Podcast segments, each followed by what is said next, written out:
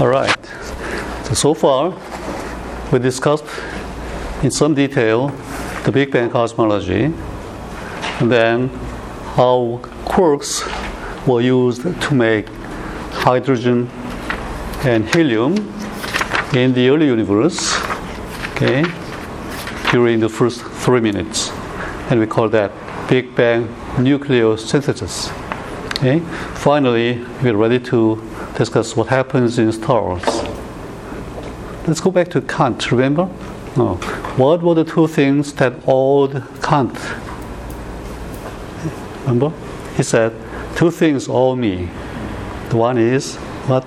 Stars in the sky. Starry sky. Starry sky above us, or without us, outside us, and then, what? Moral law within me. See?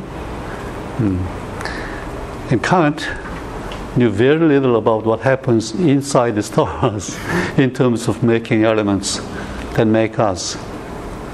So soon, in a couple of hours, you will learn a lot about stars that will all count much more. Okay, now to do that, we have to review quarks. Okay. Any question about quarks? Learning is practicing asking good questions. For example, what would happen if the strong nuclear force operates within 1 Fermi distance? Remember gravity and electromagnetic, force, how do they depend upon the distance? So 1/r², right? 1/r² is called inverse square law. See? As it gets closer and closer, the force gets stronger and stronger. So what if the strong nuclear force operates like that? Would that be okay or problem? What's the problem? It can collapse. Yeah, everything will collapse. See? All three quarks will collapse into what? A single point. And you cannot have a proton or a neutron of finite size. Okay? Now what if the force operates outside 1 Fermi distance?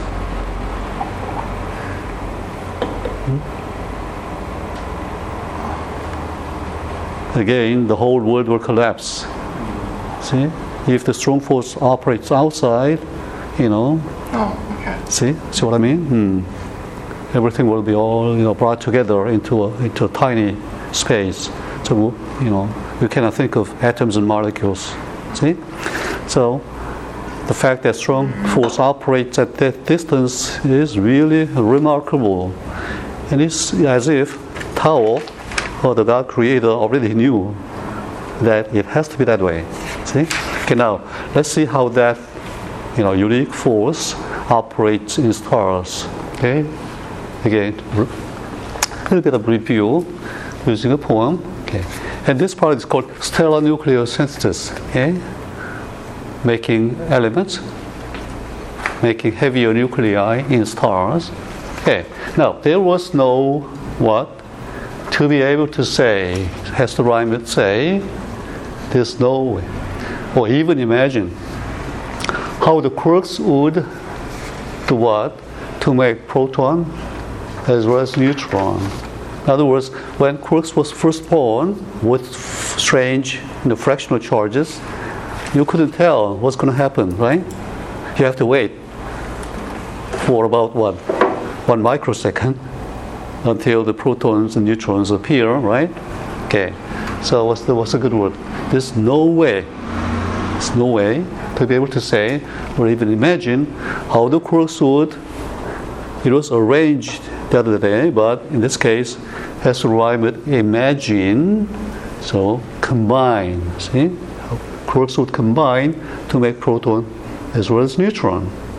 Now, proton was to be primary. Agree with that? Proton is the primary subatomic particle because all other elements are made using proton as a building block. Say 1, 2, 3, 4, 92, see? you get different elements. Now, what about neutron? Neutron was to be secondary. Its role is secondary. Okay? Good. Now, one had to wait for neutron to do what? How to make deuterium leading to helium. And eventually to all heavy elements. The role of neutron will be manifest when you see this happening. See? You have to wait for neutron to demonstrate. See? Demonstrate. Okay, neutron demonstrate that, you know, proton, neutron together, they can make deuterium and eventually helium and finally to even heavier elements. Okay? Now these are nuclear, whatever rhymes with elements, making deuterium, making helium, making carbon, oxygen, iron, all these elements. These are nuclear events. See? Nuclear events, prerequisite to the birth of life on, this is easy, Earth. See? Birth on Earth. Good?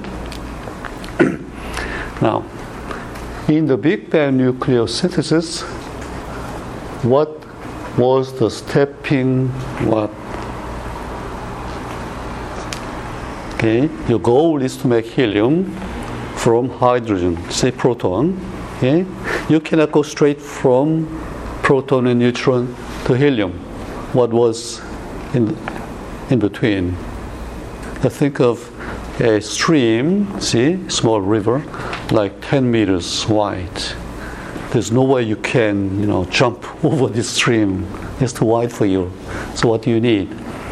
You need a stone. You need a stone in between. It's called what? Stepping stone. Okay? So deuterium was a stepping stone. Agree? Make sense?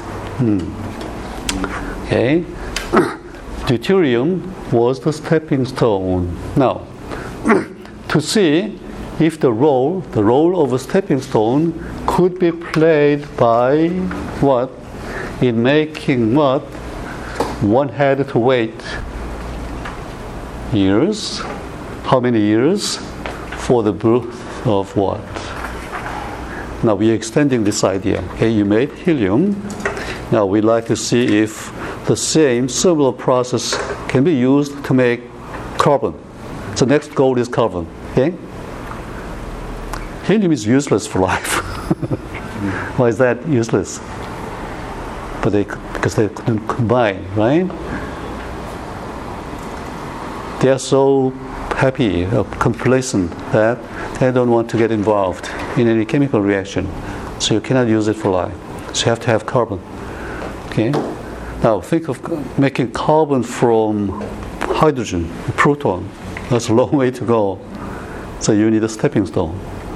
Now, in this case, the stepping stone better be helium. So you want to see if helium could be used as a stepping stone in making carbon. Okay? Okay. To see if the role, stepping stone, could be played by helium in this case. Helium, because helium was already made. See? In making carbon, stone, carbon. Okay? One had to wait how many years before the birth of stars? They have to wait for stars.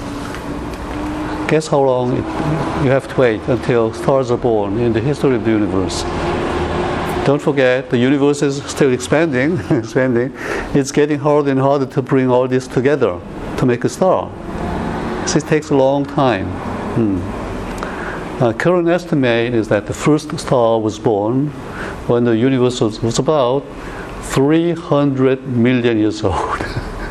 300 million years, not minutes, seconds. It's a long time. I guess 3억 년. So how many percent is that of the entire history of the universe, age of the universe? about 2%, right? 2%. What's 2% of 365 days? About 7 days. See? So think of it, think of a star being born at the end of the first week of a year. Okay? It's quite early. But it's not like 3 minutes or 380,000 years, okay, 300 million. So, let me see. What had to wait millions of years for the birth of stars? Okay? Good? Okay. Now at this point, let's introduce some new idea. Now the world was made from quarks and leptons. Now we understand that. If you think about the events that happened in the very early universe, okay, the sequence of events, they are connected causally. See? The world was made through causally connected sequence of events. Do you get it? See, if the quarks did not have those, fractional charges, you couldn't have proton and neutron. See, if you do not have protons, neutrons, you couldn't have deuterium, helium. Okay? They're all connected causally. See, there's cause and effect. It's cause and effect. Now, this causality that you see in the early universe, is based on laws natural. Do you admit that these are natural laws? Yes. Well, there are four forces in nature. That's natural law. Strong force has certain unique feature, but still that's natural. Okay. So this causality is natural. Now the important question is this question everybody asks. Hey, what about before the Big Bang? What was there before the Big Bang? Or who caused Big Bang? See? These laws, forget everything, but concentrate on the strong nuclear force. That's very unique. Can this be like this, randomly? It's hard to believe. So you may think of some supernatural being, Tao, or God, giving this law. Okay, but this law must have been given before the Big Bang. See? Now, giving this law, is that natural or supernatural? It's not natural. See, in that sense, giving of the natural laws. Were natural laws given by what? Natural or supernatural? Supernatural. I'm not promoting any specific religion, but to me, after learning all these, it's hard to believe that this was random. Yeah. Seems to be there's something that supernatural. And Lao Tzu called it Tao, right? Okay, you can call it whatever you want. Okay? But I don't. After learning all this, I don't expect you to say, there's nothing supernatural, there's nothing interesting, there's random. I don't think so. Well, anyway, it's up to you. Okay, good. Any question here? Yes? So the second part, the violet part, is omitted in the print. I know. It's a new poem. I revised a little bit, but I don't have to, print it every time. Oh, the rest is the same. A little bit reorganized, to fit the progress of the class. See? Okay. But overall, not much different. Okay. So don't worry. You're very attentive. Now, think about birth of stars, events leading to the birth of stars. Okay, see, on the axis, time scale is quite, dynamic. Okay? And on the y-axis is the temperature. And there is a very, useful, simple formula which enables you to estimate the temperature of the universe at a given time. Okay? T in absolute temperature equals 10 to the 10 divided by the square root of t, small t, this is time, see? Time in seconds, in second.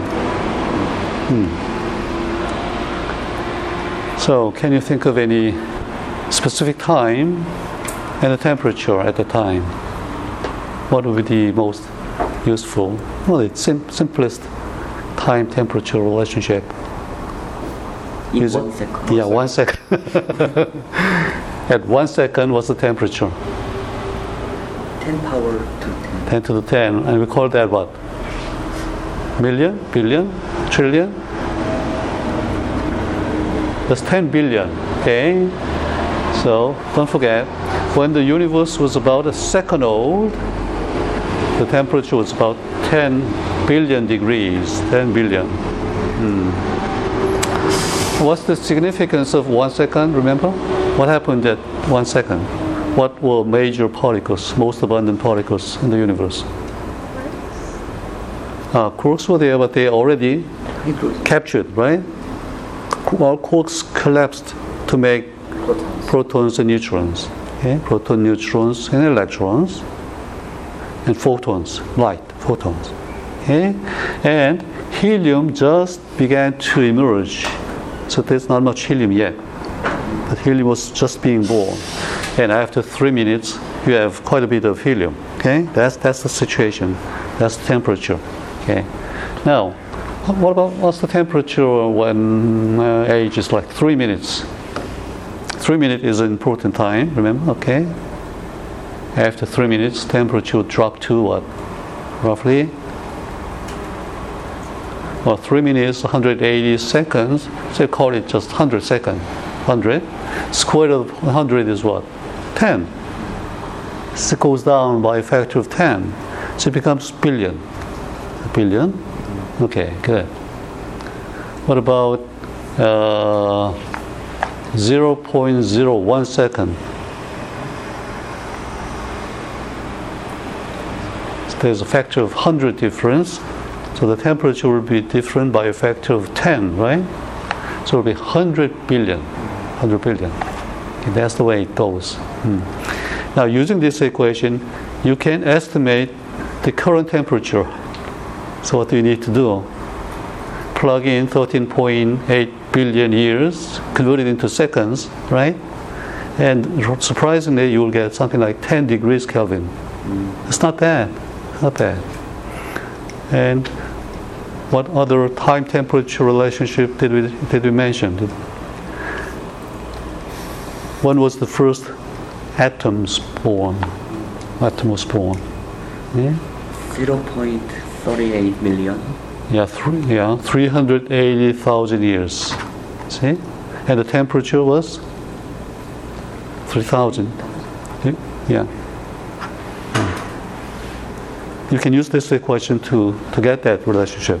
Okay? I'm sure that Kian will try that at home.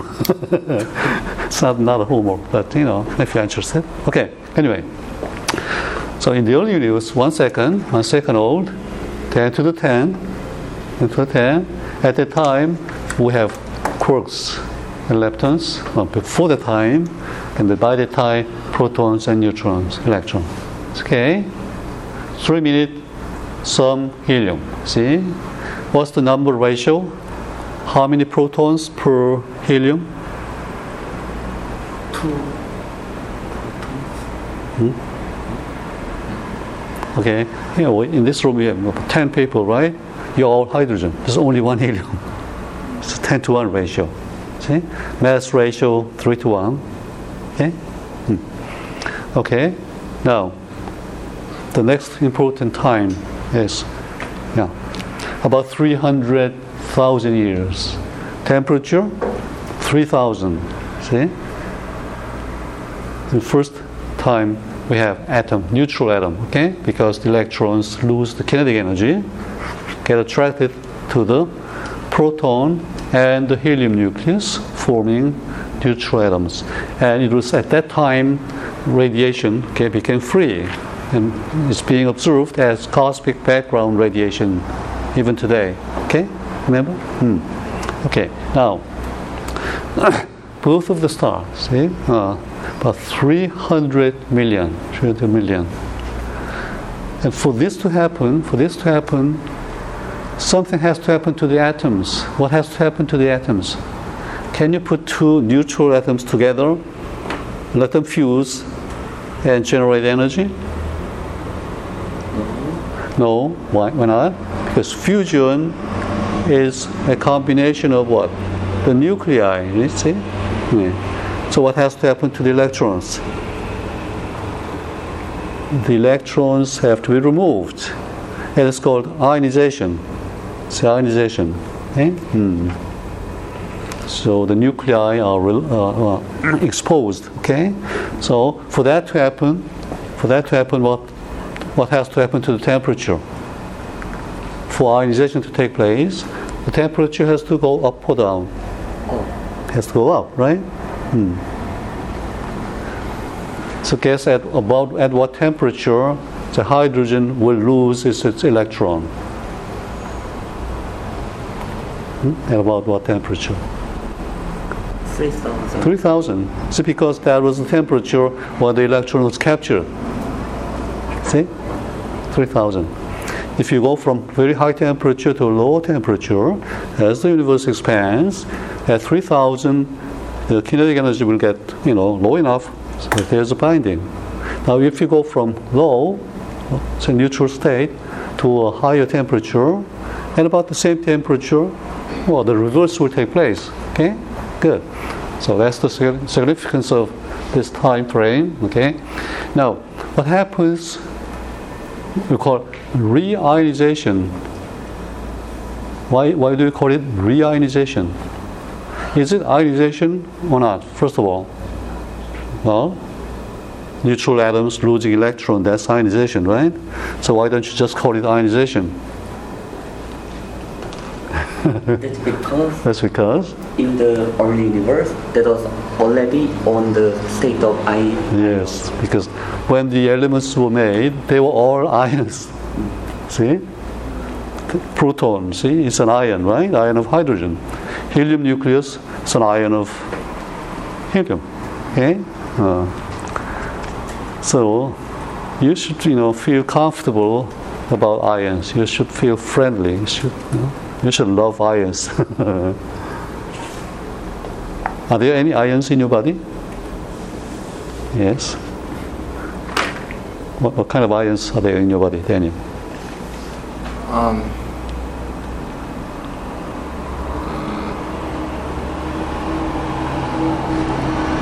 What's the most abundant ion in your body, Gary? Sodium. Sodium is abundant. How about hydrogen ion? Which is more abundant? Probably is hydrogen. Think of, acid stomach.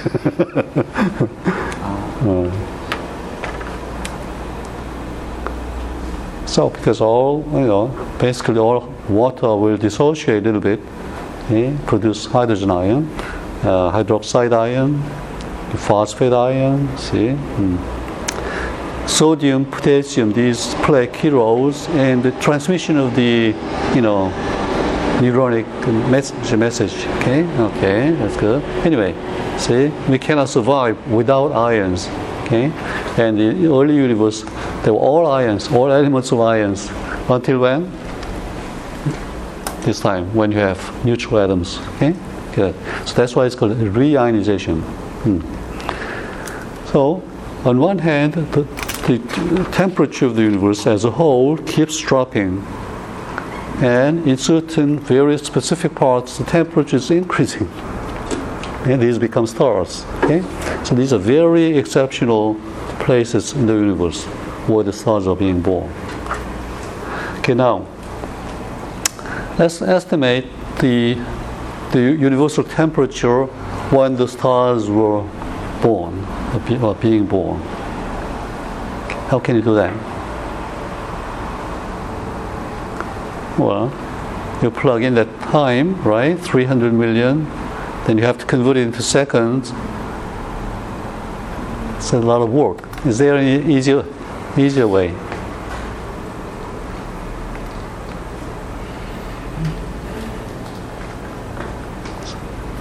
So some simple calculation you don't have, you can do without the calculator. Go backwards in time. See? Current temperature is what? What's the current temperature in between the stars?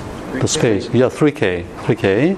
So go back and think about what percentage of this time is relative to the 13.8 billion years.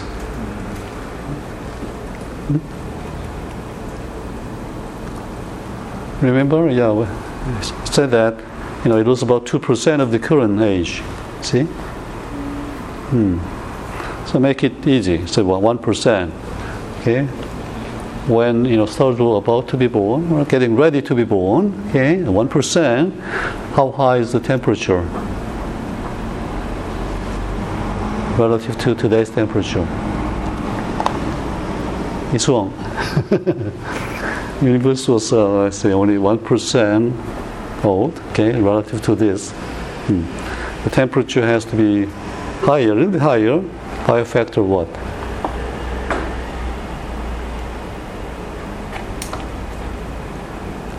100 increases by a factor of 100, right? Temperature drops by a factor of what? 10, right? Square root 10. So the temperature has to be about 10 times higher. So which is what? 10 log. 10 times higher than 3K. It's about 30K. 30K. See? Don't forget. So when the stars were about to be born or getting ready to be born, the overall temperature, outside temperature, is only 30K. So you have to go from 30K up to about 3,000K for realization. Is that enough though? No, that's not enough. You have to go to much higher temperature for a star to be born. Okay? Now here's a critical temperature. Anybody know what the temperature has to be for a star to be born? What's the current temperature of our sun? The core temperature. Core. Yeah, core. At the center.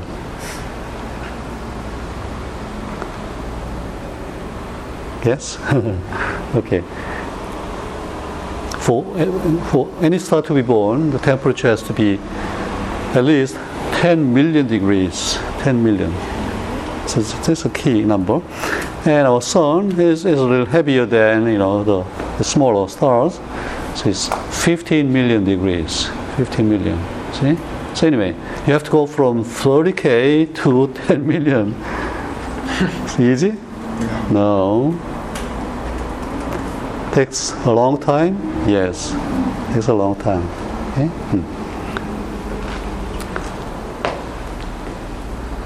So let's see how that could happen. How could you raise the temperature of a certain region of space, say molecular cloud, okay, hydrogen, helium? These are the two major, components. Okay? The raw material, hydrogen, helium. These are the raw material making stars. So, how can you raise the temperature? You can heat up. You need the fuel. No. The process called Joule-Thompson effect. Joule-Thompson effect. Now think of getting cold, getting low in temperature. See? So summer, how do you get cold? Well, air conditioner, refrigerator, how do they work?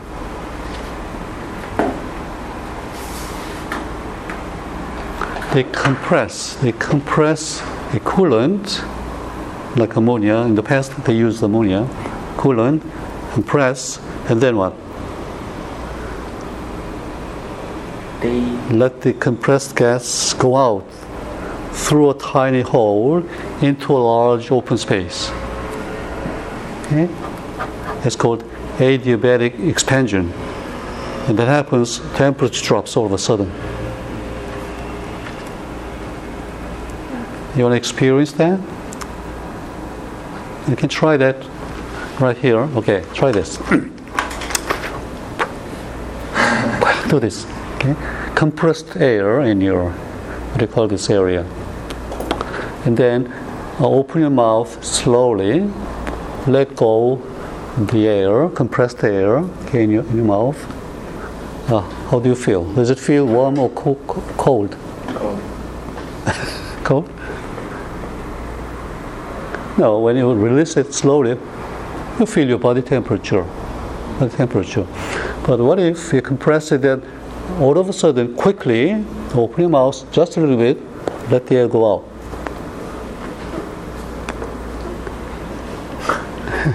Do you notice any difference? Is it the same? It's colder. Yeah, it's supposed to be lower in temperature.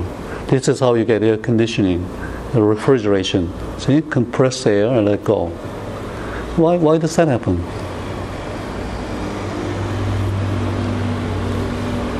Okay. Now, which is a lower energy state for the molecules? See?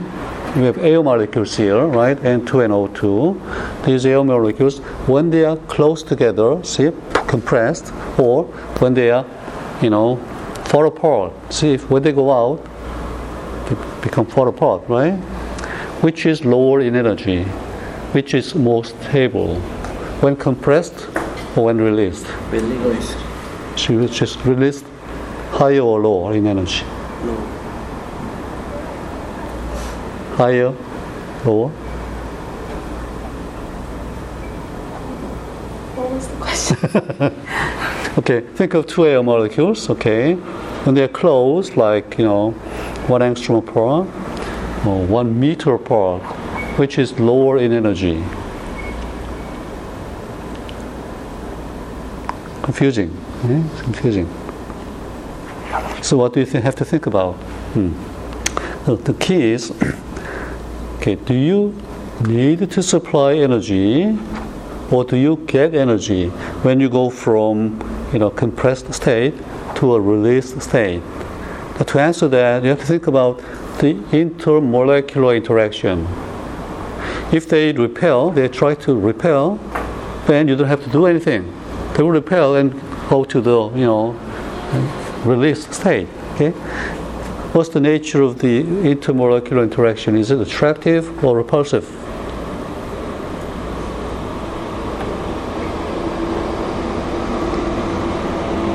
Intermolecular or interatomic? Two air molecules, nitrogen molecules, oxygen molecules, do they attract each other through strong nuclear force? No. The distance is too far, okay? Gravity, yes, there's gravity, but that's too weak. Electromagnetic. It has to be electromagnetic, okay? Now, they tend to repel or attract? I think they will try to repel. Repel? Because of the outer part of the... outer electrons. Electrons. But that happens only if they get too close. If they want contact, they will repel. But, see, at 10 angstrom distance, this is the subject of the next chapter. In the early Earth, we have gases, liquids, solid. Molecules interact, and basically this is electromagnetic, and these are all attractive because molecules have electrical dipole. See? They attract. Van der Waals force. Van der Waals, yes. They attract. Okay, so if that's the case, if you want to separate the attracting particles, molecules, do you have to supply energy or do you get energy out? Supply. See? Okay. Think of a couple, see the campus couple, they're attracted, you want to separate them, what do you have to do? you have to supply energy. Supply energy from outside, okay? That's exactly what's happening when you do like that. Okay, now, in this case, where does the energy come from? Energy, the molecules have to absorb energy from the surrounding. See? Because they are going from a low energy state to a high energy state. Okay? So they have to get the energy from the surrounding. That's why the surrounding, which is your body, feels a little cooler than before. Okay? Okay, it's very important. Try to digest it, okay, after the class. Okay. Because this will, you know, occur here and there. Is there any related question?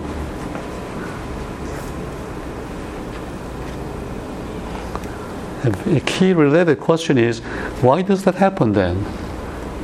We've been saying that, you know, everything tends to go from high energy state to low energy state, like neutron decaying, it's Ribera decay, it's chemical reactions, the same. But in this case, you go from low to high state. Hey, why does that happen? I didn't force it. You didn't force it, right? All you did was just open your mouth a little bit. It happened all by itself. You call this spontaneous. A spontaneous process like this happens only if, what's the key here? Only if there has to be some gain, see? The loss of stability, see? Loss of stability has to be overcome or compensated by some other gain. In this case, what do you think is the gain?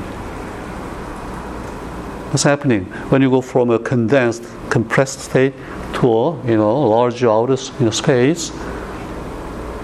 What seems to be the keyword here? Are you losing freedom or are you gaining freedom? Yeah.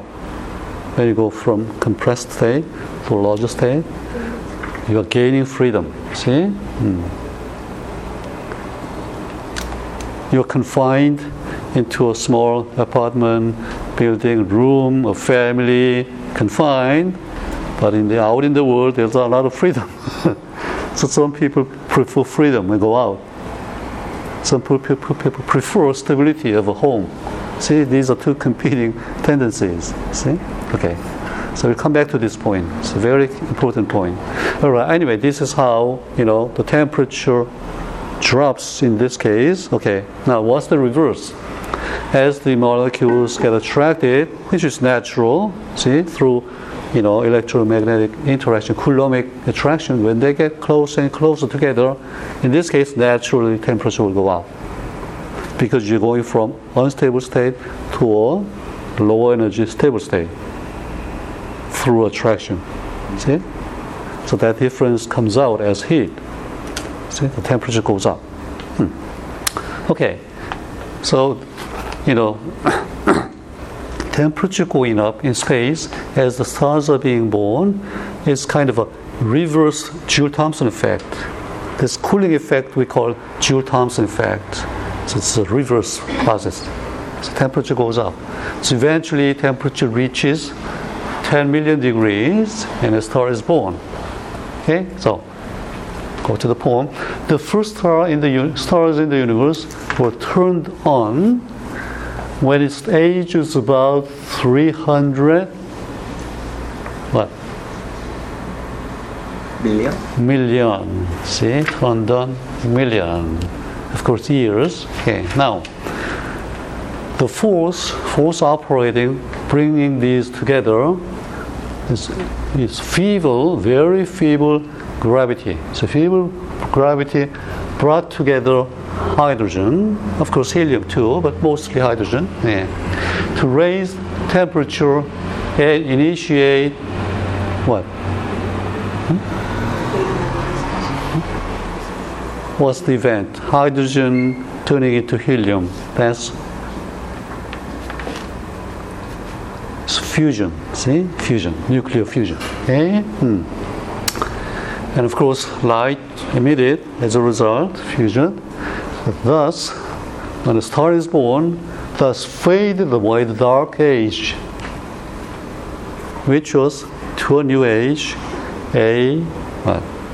Now, what dark age are you talking about? Think of the universe, okay? There's no star. Okay? Light universe, dark universe. But this is after what?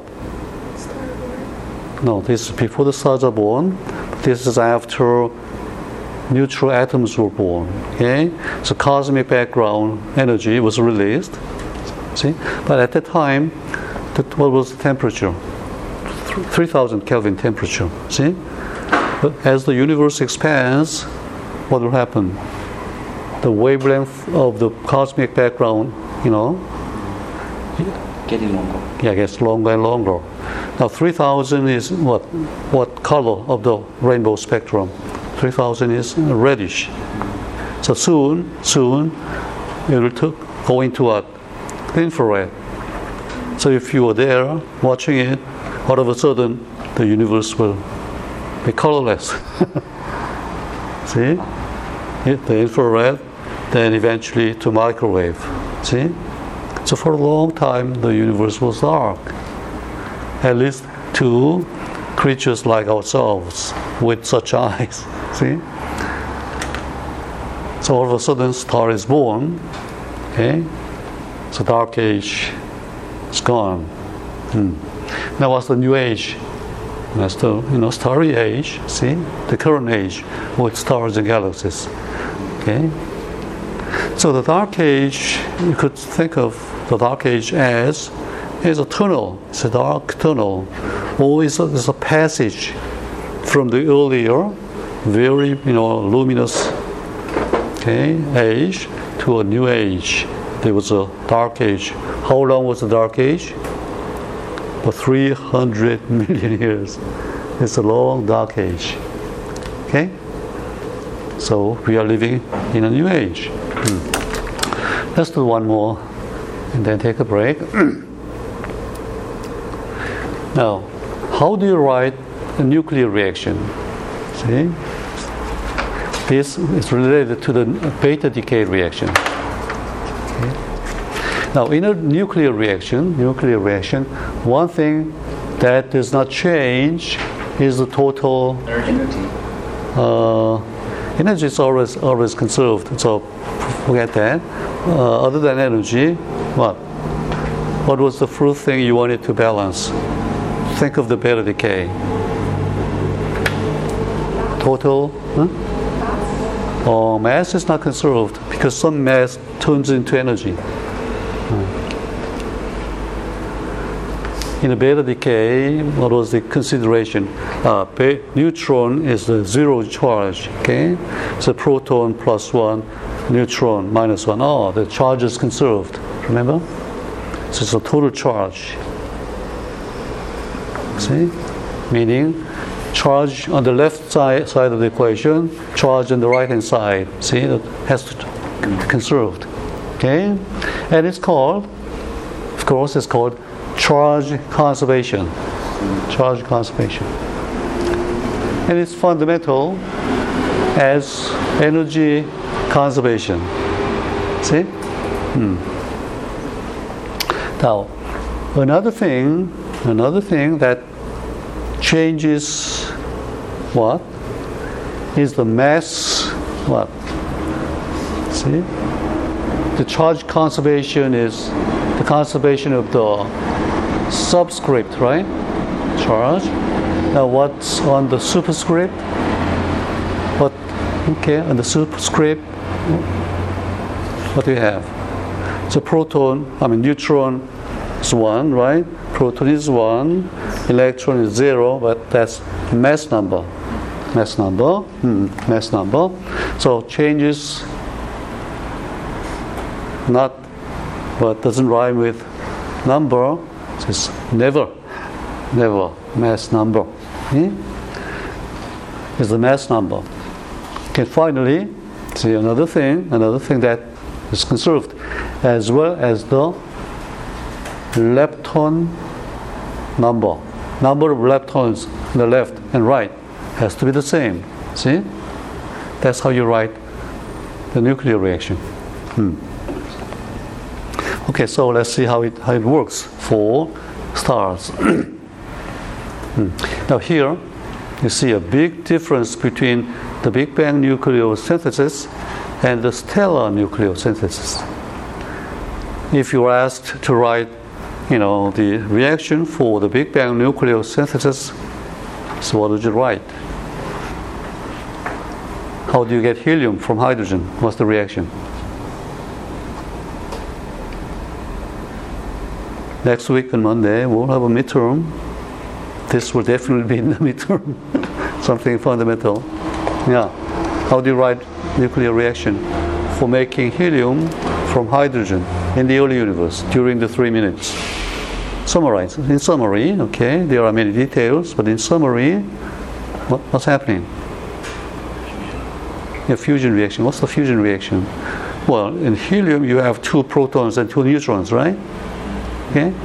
So the reaction has to be how many P's? How many N's going into helium? 2 protons. Yeah, 2 protons, 2 neutrons. Okay, that's simple. Okay. Now, can you do the same for stellar nucleosynthesis? The sun is emitting a lot of sunshine today. Okay, is it by the same reaction or not? That's the question.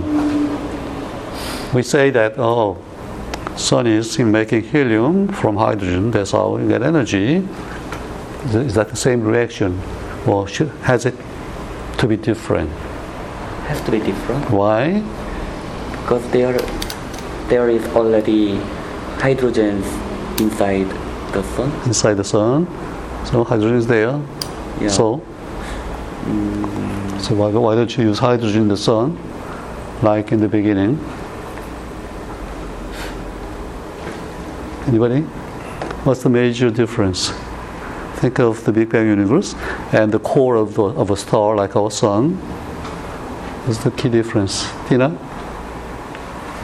For that to happen, what do you need? You need, in addition to the proton, you need what? You have no idea what N is? Electron. Wait a minute, N? What is N? Neutron. But don't you still need electrons to make helium? Helium what? As a whole atom. But we are not talking about atom, see? What helium that was made in the Big Bang universe after 3 minutes, during the 3 minutes, is helium nucleus, not atom yet. So how long do you have to wait until helium atom is made? 380,000 years. Don't forget, that's the key time. Okay. So we're talking about nuclear reactions. That's why I call it Big Bang nucleosynthesis or stellar nucleosynthesis. So at the core of our sun, do we have neutrons? As many as protons. Do you have neutrons at the center of the sun? Do we have neutrons inside the sun? Yes. Yes? A lot? A little? Yeah. Okay. What happened to all the neutrons that were abundant in the old universe, you think? Beta decay, remember? Yeah. Half-life of that beta decay? 15 minutes. See? So all the free neutrons decay. Okay. See how they all fit together? But can you make helium from proton without the help of the neutron? No, there's no way. So what do you have to do? The stars have to make neutrons. Okay, to the fusion. So this is the reaction. See? So the raw material, the starting point, is hydrogen, only hydrogen. See? No neutrons. But you see, the product is helium. Okay, inside helium you see 2 protons and 2 neutrons. So basically, out of the 4 helium hydrogens, right, protons, 2 are there in helium. 2 protons turned into what? 2 neutrons. Okay? Does it ring a bell? Does it sound like the beta decay? Related. That's beta decay was going from neutron to proton. But this is a reverse reaction. 봤는데. Going from proton to neutron. So which is easier? Proton to neutron or neutron to proton? Neutron to proton. Because? Neutron is heavier. Neutron is heavier, higher in energy. Okay? So it's going downhill. See, neutron to proton is a downhill spontaneous process. See, that's why half-life is only 15 minutes. But going from proton to neutron is a very steep uphill process. It's like asking a small fish to go uphill, upstream, okay, from the bottom of the Niagara Falls to the top. Easy? Almost impossible. Almost impossible. So, slow, fast. Fast. Slow. Slow. The sun is burning energy, burning hydrogen to helium, fast or slowly. Hey, sun is the same every day, every year, every decade. See, it's a very slow process.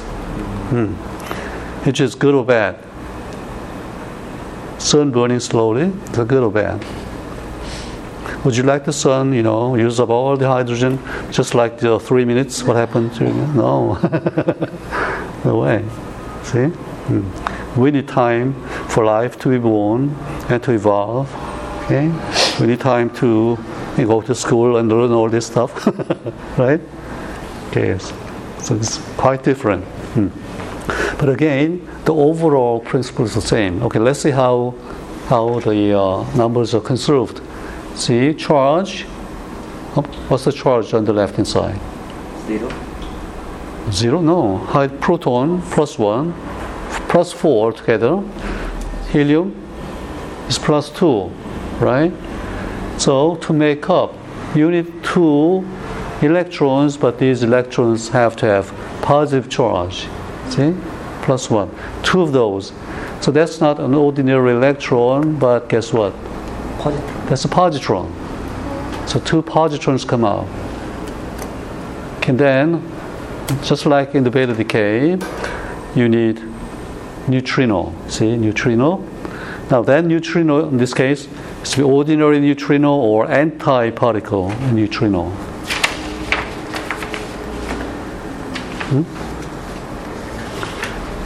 The positron is a particle or anti-particle. It's an antiparticle. So in this case, a neutrino has to be anti-neutrino or neutrino? Neutrino. Yeah, ordinary neutrino. So that's how, it's a little different from the beta decay reaction. So because it's a reverse reaction. So in short, see, the proton is turning into a neutron and a positron and a neutrino. See? So even at this moment, very moment, sun is emitting lots of positron and neutrino. That's why positron are detected coming from the sun, some other stars. See, and it's called cosmic ray. We call this cosmic ray. Okay, in 1932, positron was first detected from the cosmic ray, and neutrino is more difficult to detect because it doesn't interact with anything, but it was detected. So I really want to make sure that you understand this part and be able to write the nuclear reaction for the stellar nucleosynthesis, okay, and explain how that's different from the Big Bang nucleosynthesis. Okay. Now, does that reaction seem to be important or not? The reaction relevant to your own existence or not? Yes. Without that, we cannot have life, any life on Earth. So we won't have any plant life. Without plant life, there will be no animal life. Okay. Even right now, see, we need it to keep us warm, for the plants to grow. So you can have food, see? Good, so let's take a break at this point.